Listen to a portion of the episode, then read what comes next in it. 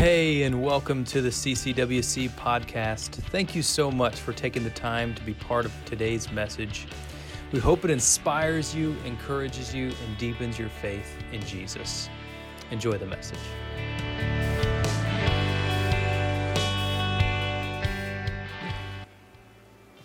Acts chapter two, and verse starting in verse forty-two.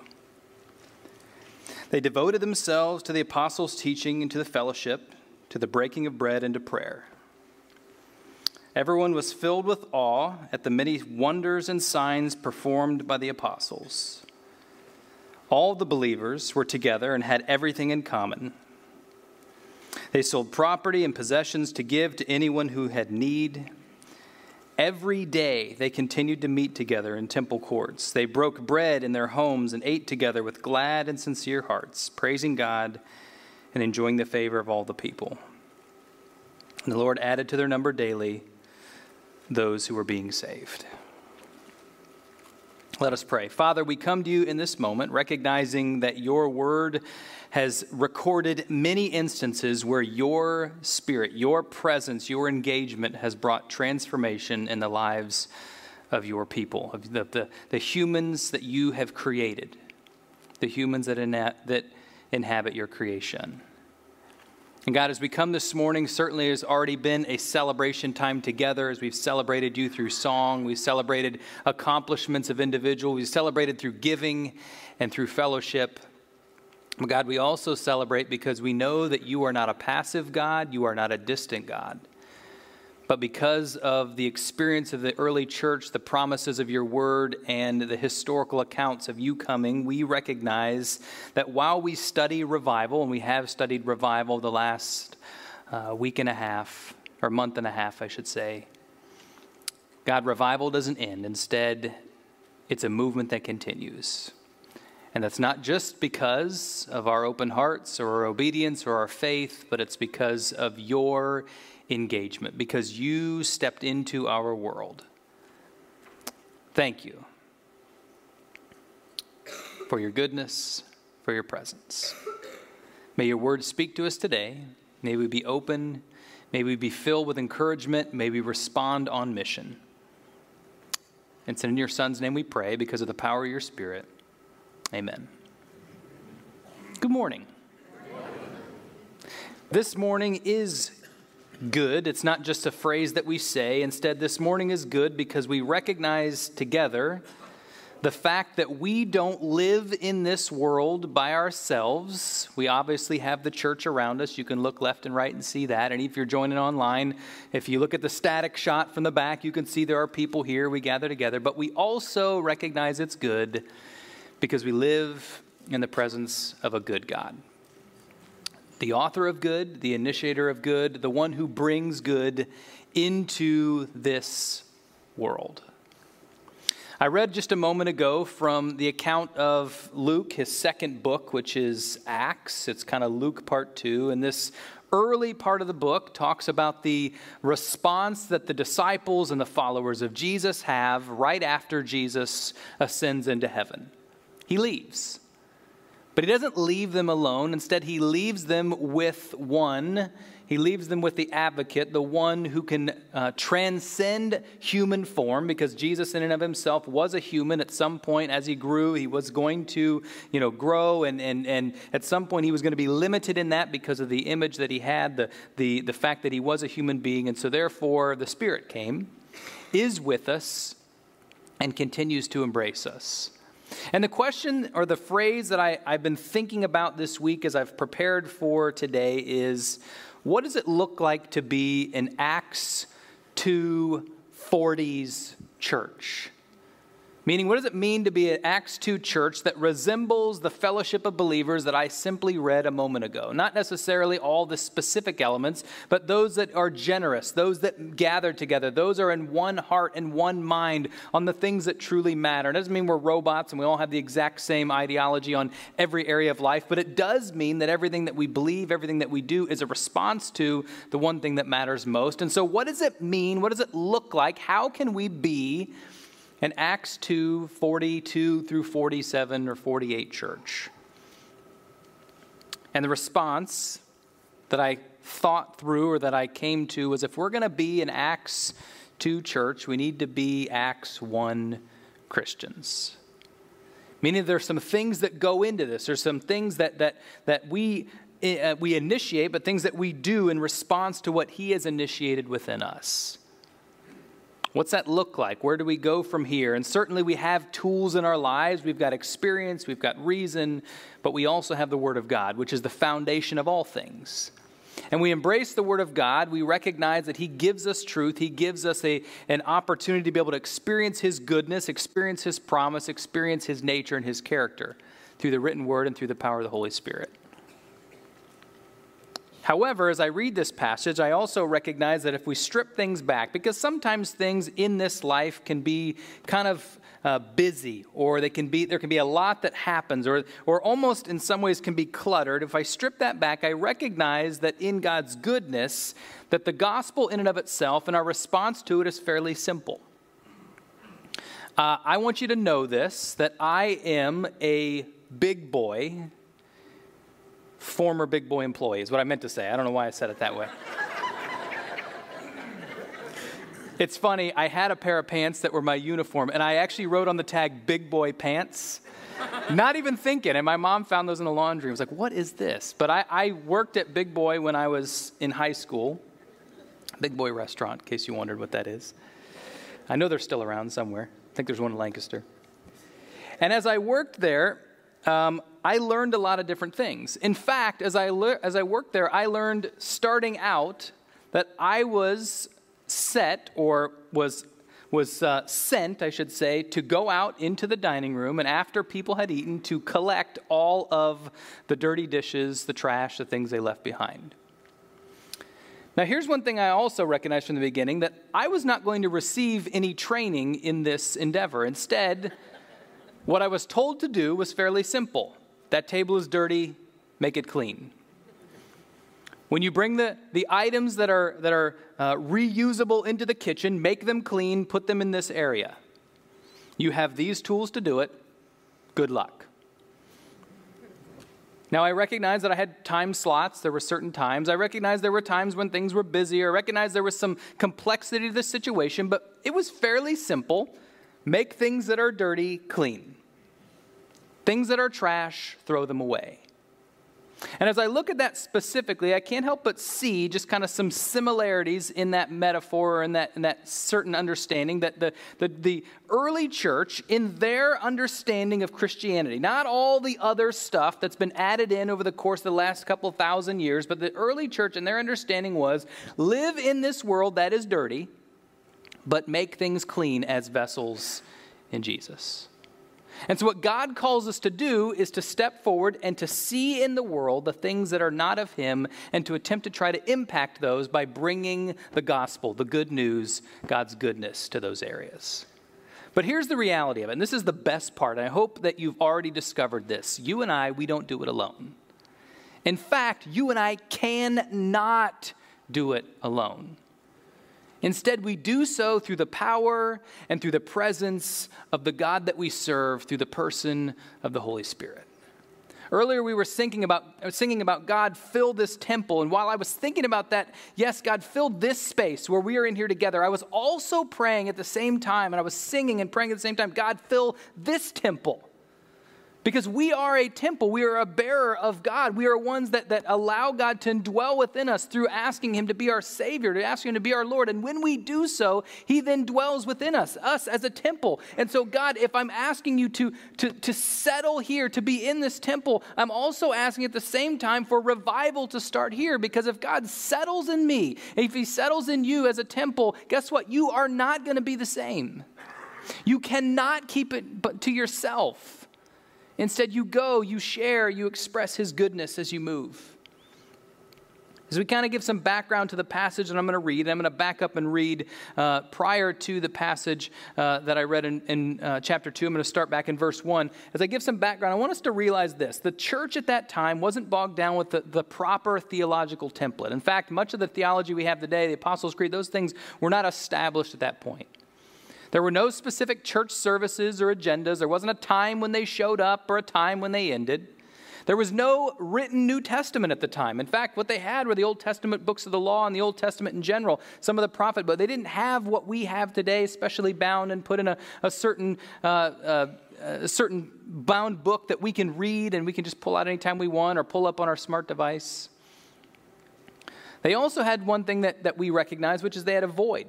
And that void was that Jesus had left. Certainly, they, they walked with Jesus. Many of them heard him preach. Some of them were healed by him. But then they watched him die. They watched him rose from the dead. And then they watched him fly away. And I'm sure at that point there was some discussion or discouragement with this wonderment, God, what's going on here? You came as the Messiah, you died, you, you rose from the dead, beating death, giving us the opportunity to experience your goodness, to experience your fulfillment, but then you leave?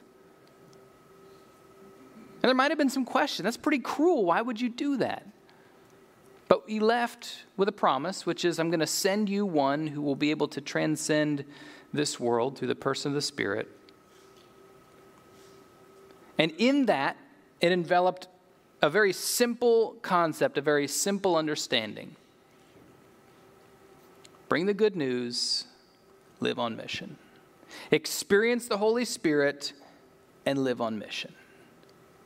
And this is an interesting revival because most revivals we can kind of look at, and obviously you can't put God in a box, but we look at the revivals, we say it took place during this time or in this space, but the revival that came at Pentecost, the revival that we read about today, or that we will read about today, we read about in the book of, of Acts in chapter one and chapter two, is a movement that still continues in churches and in hearts to this day. I would have said amen right there, but it's okay.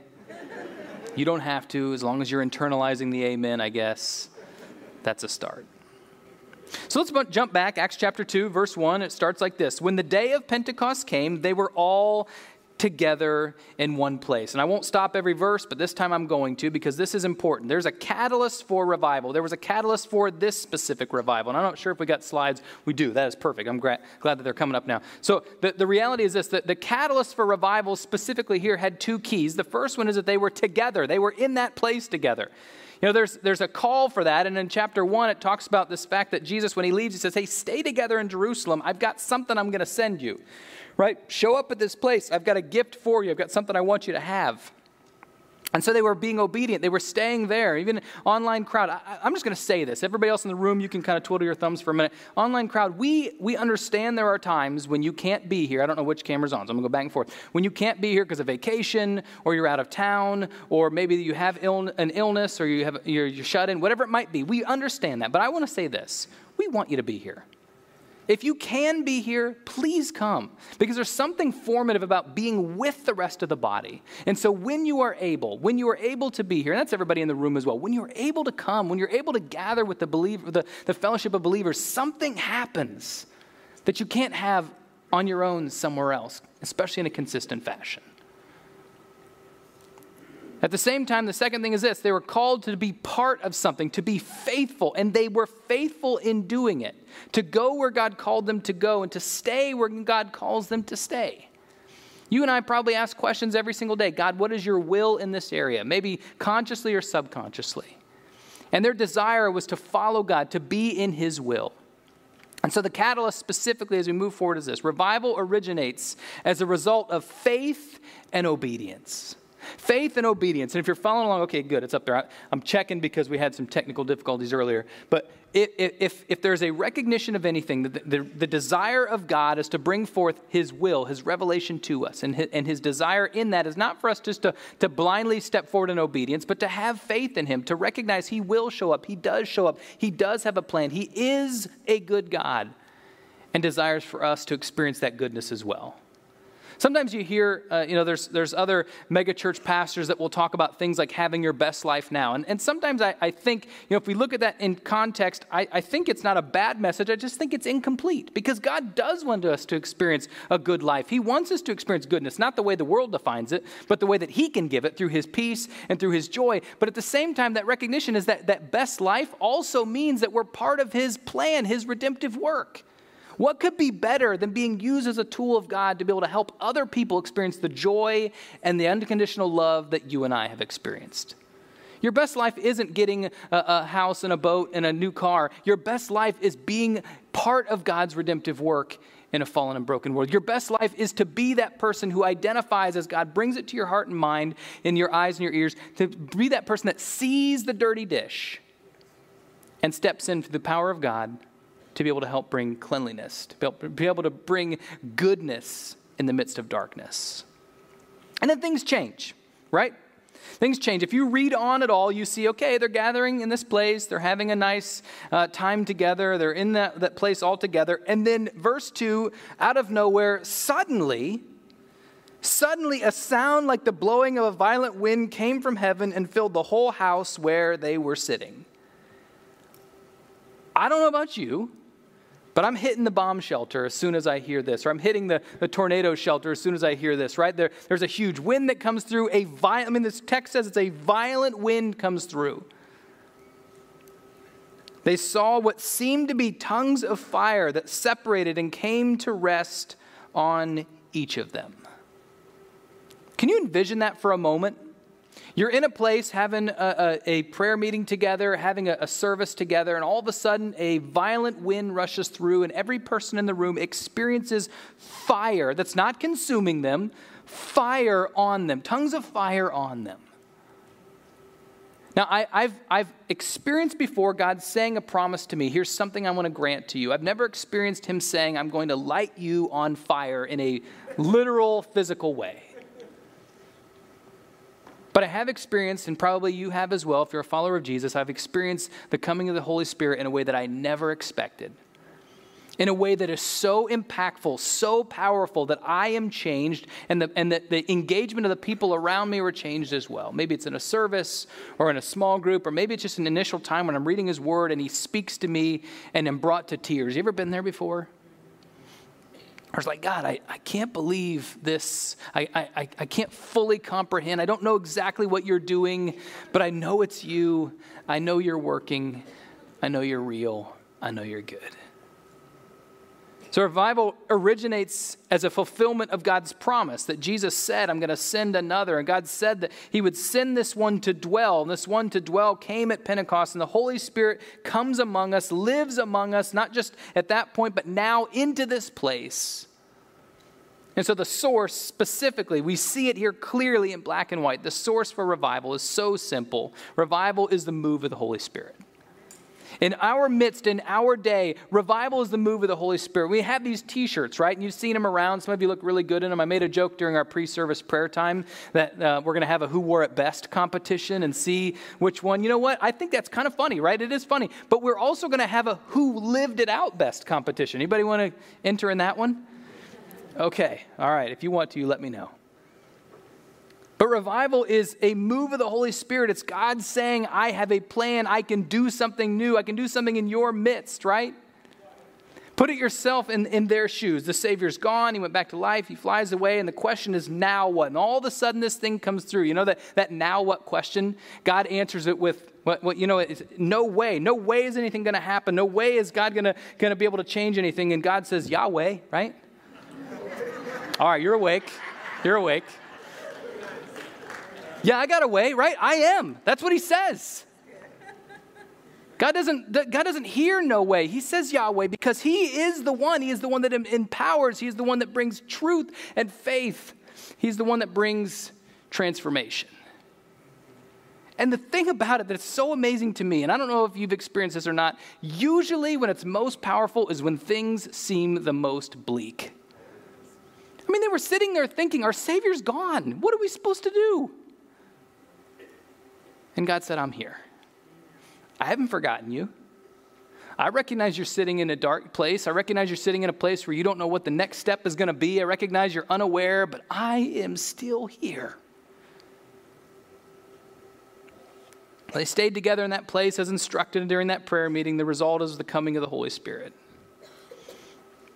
As the passage continues, we, we see that there's a response. There are people that ask, what happened? What is going on here? And in that response, we see there's a result to uh, the, the Holy Spirit coming. And then Peter gives this specific speech. And I'm going to read two pieces of scripture. The first one starting in verse four, back where we left off. It says, all of them were filled with the Holy Spirit and began to speak in other tongues as the Spirit enabled them.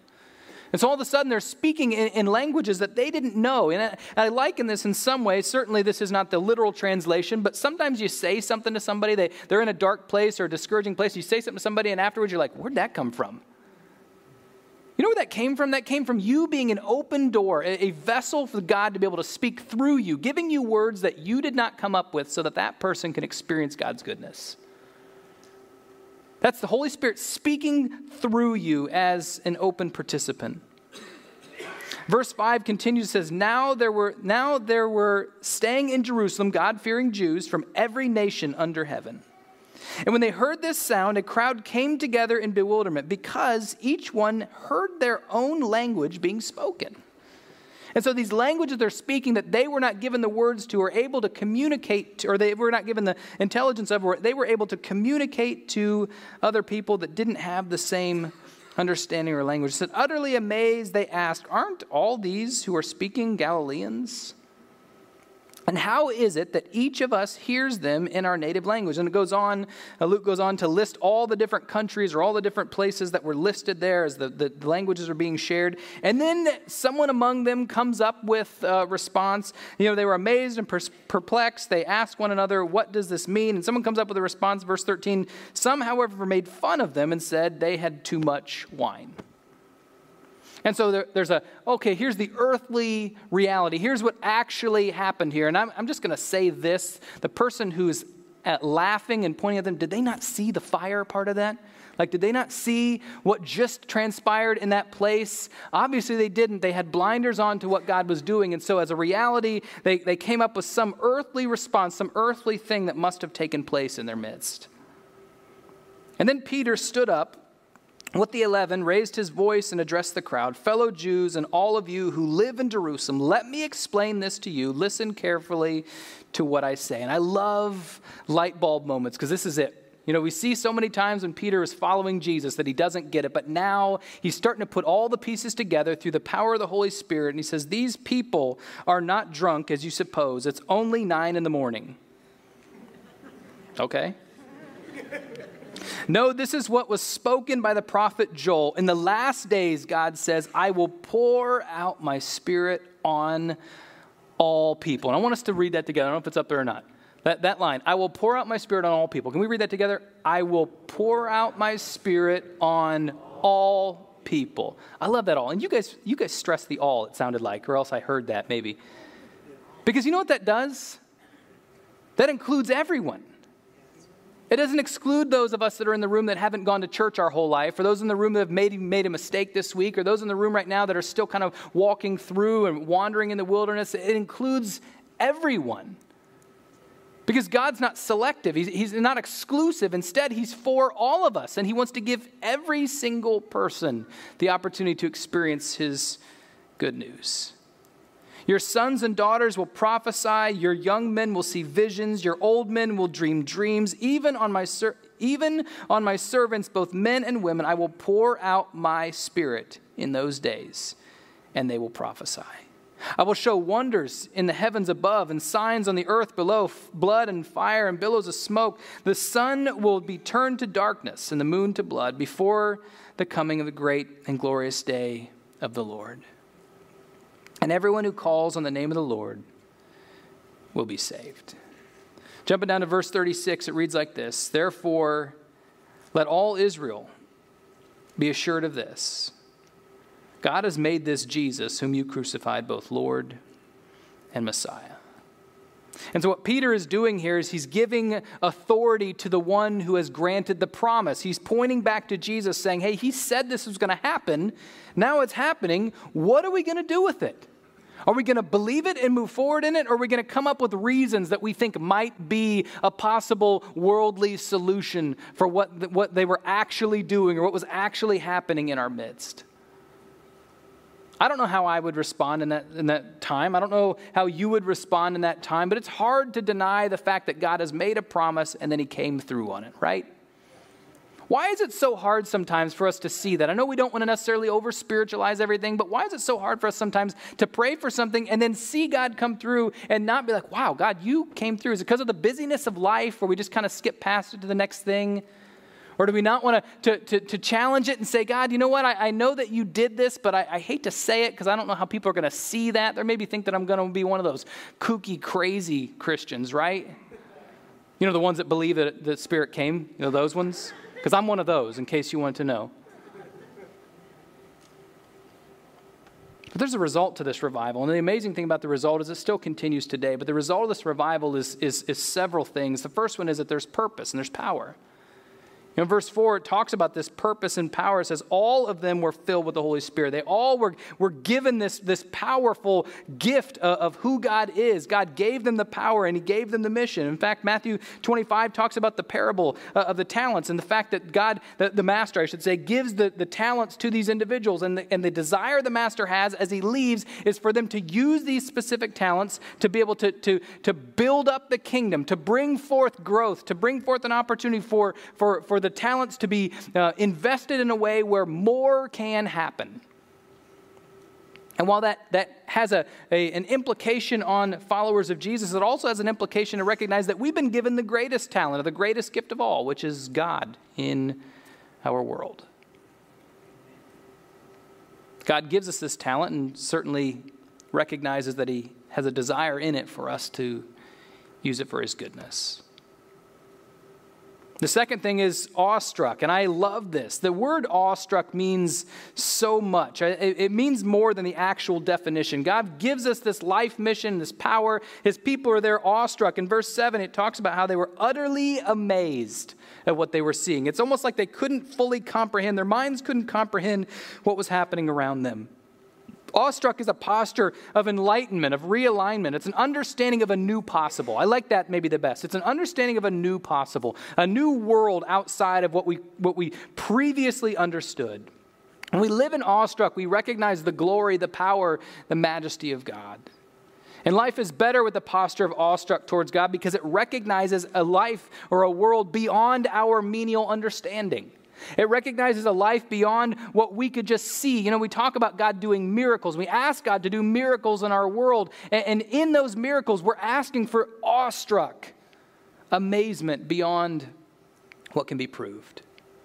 Verse seventeen and eighteen moves on. seventeen and eighteen talks about God pouring out his Spirit and this fulfillment of, of visions and dreams and what God's going to do. And then verse twenty-one talks about salvation. And the third thing specifically that comes is transformation. Transformation is not a change. It's not behavior modification. Transformation isn't just doing something differently. Transformation is experiencing God's tra- change, his transformation. It, it, it, the initial transformation for a believer in the midst of, of prevenient grace, or grace that comes before grace, is this: that you were spiritually dead, and God transformed you in a way where you're alive. He brought life out of death. He brought light out of darkness. He took us, you and I, as a vessel, a human soul that was created in the image of God, broken and fallen, and, and brought forth the way through the, through the sacrifice of Jesus, through the power and the inspiration of the Holy Spirit, for us to be able to experience life, and life being living in the presence of God. He brings transformation. That's what transformation is, and that's what takes place in the context of revival. It literally means different. Second Corinthians chapter two, excuse me, chapter five, seventeen and eighteen reads like this: when anyone lives in Christ, the new creation has come. The old is gone, the new is here, and all this is from God. He brought us back to himself through Christ's death on the cross. And he's given us the task of bringing others back to him through Christ as well. The old is gone, the new is here.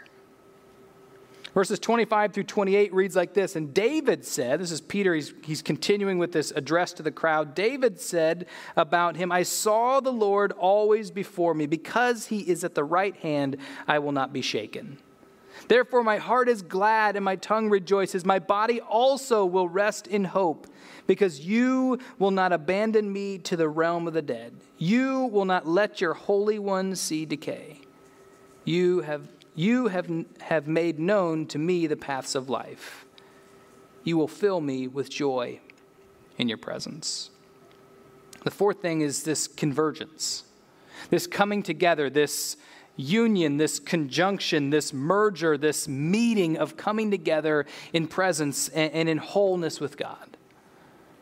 This is where God moves into the neighborhood. This is last week, and I was talking about how God comes, and, the, and, and Jesus talks about this in Revelation chapter three, coming into or coming to the house and standing at the door and knocking. This is when you open the door and you allow him in. This is that convergence, that union, that meeting with God, where he indwells us, where he brings a new day, a new life, where he fills us with joy in his presence. And finally, the last one is, and simply this, holiness.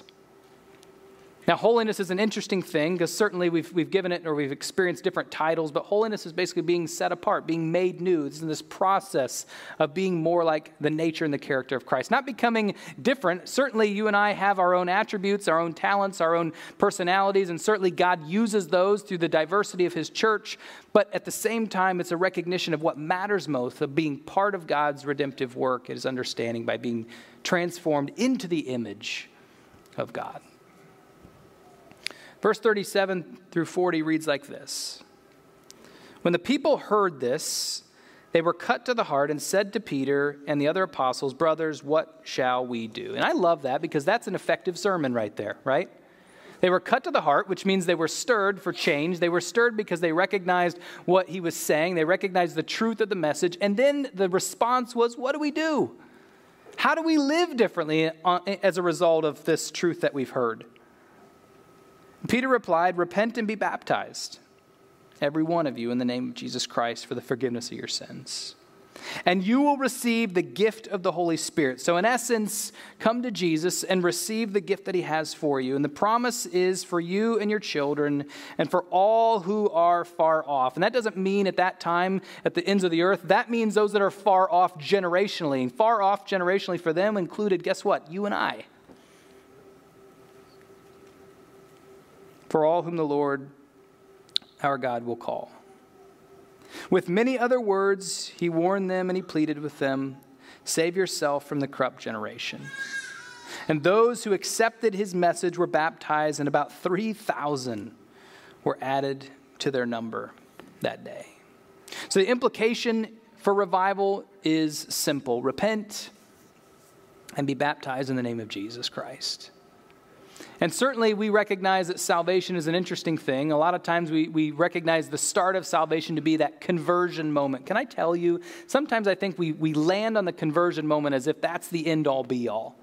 As if that's it. Well, I've said the prayer, I'm getting in, I'm all set. But salvation is so much more than a simple prayer of conversion where we, and, and that's important. Certainly there has to be a moment where we say, God, I recognize I'm a sinner, I need you, I accept you, not just as my Lord, but also my Savior. And, and that moment begins, but salvation is also this process, this daily walk, this relationship with the King, the one who loves us. And within that, there's a recognition that we don't do it alone, but the Holy Spirit intercedes for us, goes before us, is a liaison within. Repent and be baptized in the name of Jesus Christ. Here's the thing. I love the infomercial part, or the part of the infomercial where they say, but there's more. Do you? Anybody else? I'm just kidding. It's not my favorite thing. But I do love it when it comes to Scripture. Because if I stop now and just say, well, repent and be baptized and move forward, maybe the Spirit will move, that's kind of not really joy-filled. It's not really like, okay, this is a this is a, a mission. Let's we got our marching orders. Let's move on. We just follow them blindly. Certainly there's some inspiration there, some excitement there. But if we're going to be Acts two forty's believers, we need to, or church, we need to be Acts one believers. And Acts one, chapter chapter one, verses four and five, excuse me, verses one, chapter one, verse four and five and eight, excuse me, reads like this. On one occasion, while he was eating with them, he gave them this command. This is Jesus speaking. Do not leave Jerusalem, but wait for the gift my Father promised, which you have heard me speak about. For John baptized with water, but in a few days you will be baptized with the Holy Spirit. And jumping down to verse eight, it says this. But you will receive power when the Holy Spirit comes on you, and you will be my witnesses in Jerusalem and in all Judea and Samaria and to the ends of the earth. I was asked this question of a, of, of a, per, of a uh, professor this past week. Is work, does the world see work as good or bad? And in essence, the response of the day-long lecture interaction and, res and, and response of that, res that, that question was, God chose us and he created us to be about good work. Put that in your paper. You all got an A. Just want you to know. And so the reality is this, that work is not something we resist or something we reject, but instead work is something we press into, because when we do, we bring forth purpose, and we also are ambassadors of God's goodness, ambassadors of his truth. We are bearers of his good news. And so two points underneath that. The first one is this: in the midst of work, receive the power of the Holy Spirit. My heart in this moment, in this time, is not that you would leave with a little bit of additional knowledge about the, the early church, or that you would leave today with uh, you know, a, that filled space within you because you ate a cookie and now you feel uh, like you're sustained before you go on to the next thing. No, my, my heart is that you would truly experience the power of the Holy Spirit. That today in this place would not be a checkbox time, or not be, okay, I've got my church out of the way for the week, or I did what I was supposed to do, or that was a really nice time together, I really liked this song, or I liked that song. No, that this moment would be a time where the Holy Spirit is able to press upon you his truth, his goodness, and his presence, so that you can experience him afresh and anew, or maybe for the first time. At the same time, if you're here today and you have experienced the Holy Spirit, or perhaps he's, he's living deeply within you and he's bringing forth this new day within you, perhaps today for you it's simply the second point: to live on mission through his power. God gives every gift with a purpose. And I'll say this, you're a gift and you have a purpose. But he also has a gift within you, a gift for you to be able to be the bearer of. May I read throughout Scripture, and probably you've done the same, particularly even the New Testament, there are people who received the power and they lived on mission instead of using the power for their own good or sitting on it. You look at John the Baptist, who, who preached the gospel in the wilderness, who baptized even our Savior. He, he, he, he lived on mission even until the day when he was martyred. We see the disciples, every one of them, living it out. We see Mary. We see Saul, who, who, who went from Saul to Paul. We see stone, uh, the stoning of Stephen, the first martyr. And in all of these, this recognition that they could have walked away. They could have done their own thing, but they recognize that power, even to the midst of most of them, their life.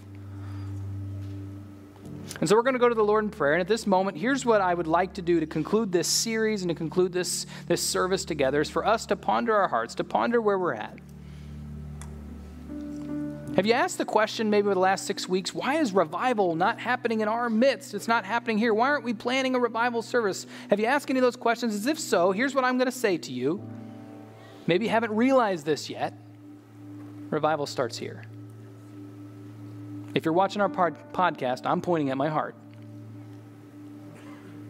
Revival starts within, and God wants to do a work within you. He desires to do a work within you because he wants to bring forth a movement in and through you, in and through his church, that this world's never experienced, that this world will be awestruck. This world will say, well, maybe, maybe they're drunk. I don't know. But we know the truth. It's God. And he works in ways, and he brings miracles in ways that are unexplainable to this world. So I'm going to ask you to bow your heads, and as I do, I'm going to, I'm going to bring forth some prompting prayer thoughts.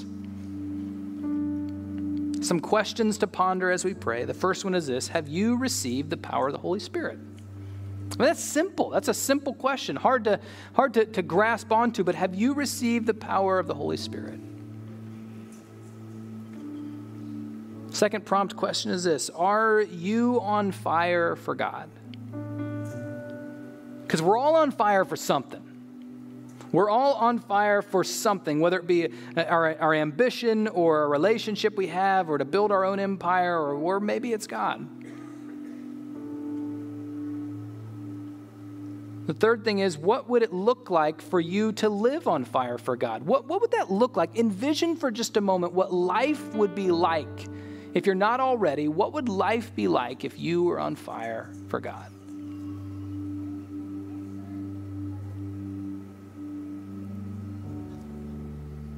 And then finally, this fourth one is an action thing, because I believe, and hopefully you do as well, that anytime you read the word or you hear the word, there has to be some response to it. And certainly those first three prompts have a response attached, but here's the one that, that maybe puts some, some, some movement, some action, some legs to this endeavor, and that is this: what step can you take today to unleash the power and provision of God in your life?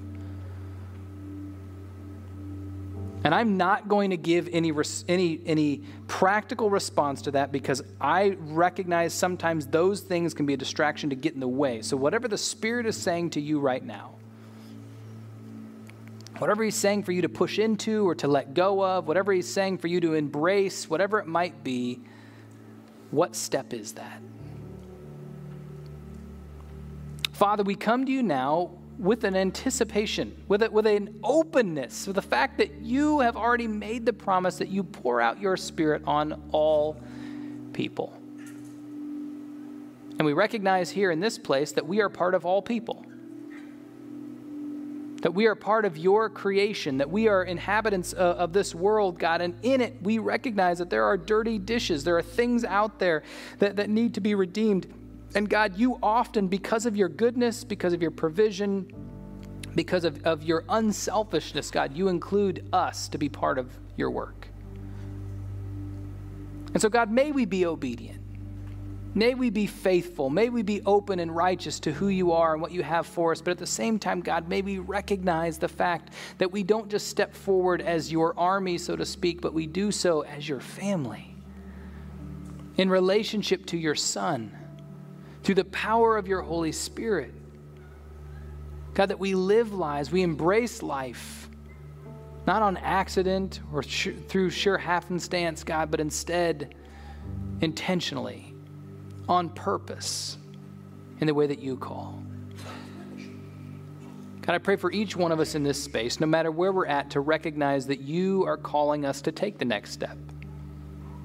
Whether it be to give our hearts, our lives to you, whether it be in this moment to experience you afresh and anew, whether it be in this moment to, to step forward in, in, in rejecting something of this world or someone of this world so that we might experience you. May a violent wind blow through our hearts and minds. May tongues of fire land upon us, God. May we know you and be temples of the Most High God. We thank you, Father, for the fact that you are in the business of revival. And the movement that continues today is part of that revival that you are doing. May revival truly start in our hearts. May you use us in whatever way you choose. May we embrace your goodness. In your Son's name we pray. Amen. So if you saw the title of this message, you might have recognized it was the Holy Spirit's Revival, Extraordinary Prayer. And probably in some regard, you're thinking, what does this have to do with prayer? And I, I will say this. As I walk through this, I can't help but recognize, obviously they were at this prayer meeting, they're at this time together, but I can't help but realize that God calls us to something deeper than simply praying before meals or getting together with somebody to pray over a physical need. But he calls us into something far deeper than verbal communication, but instead into a state of being. And this is a practice, I get that. It's part of what a spiritual discipline is. But my challenge for us, even in this week, is to take the opportunity every moment. And maybe it's something you have to put on your calendar or on your an alarm on your phone to remind you to do, but every moment to give God thanks. Every moment to come to him, to embrace his presence, every moment to be reminded of the promise and the gift that you have in the Spirit. Maybe you didn't get this yet. You matter. You have purpose. You were created intentionally in the identity of God. And he didn't just leave you here to say, good luck, I hope you figure it out. No, he's here with you. First Thessalonians five, sixteen through eighteen reads like this. Rejoice always. Pray continually. Give thanks in all circumstances, for this is God's will for you in Christ Jesus. Go this week rejoicing. Go this week praying. Go this week giving thanks. Go this week in God. He'll go with you. Live out revival. You are the church. You are sent out. God bless you. You're dismissed. Thank you again for spending time with us today. Thank you especially to those of you who give to C C W C. It is through your faithfulness that makes this ministry possible. Also, if you have any questions about today's teaching or if you want to learn more about C C W C, feel free to contact our office, check the web, or follow us on our social media platforms. If you enjoyed today's podcast, we do encourage you to take a moment to subscribe and share it with friends. Let this be a blessing to someone else that you love in your life. You're always welcome to join us on Sunday morning for worship, or until then, we'll catch you on the next one. God bless.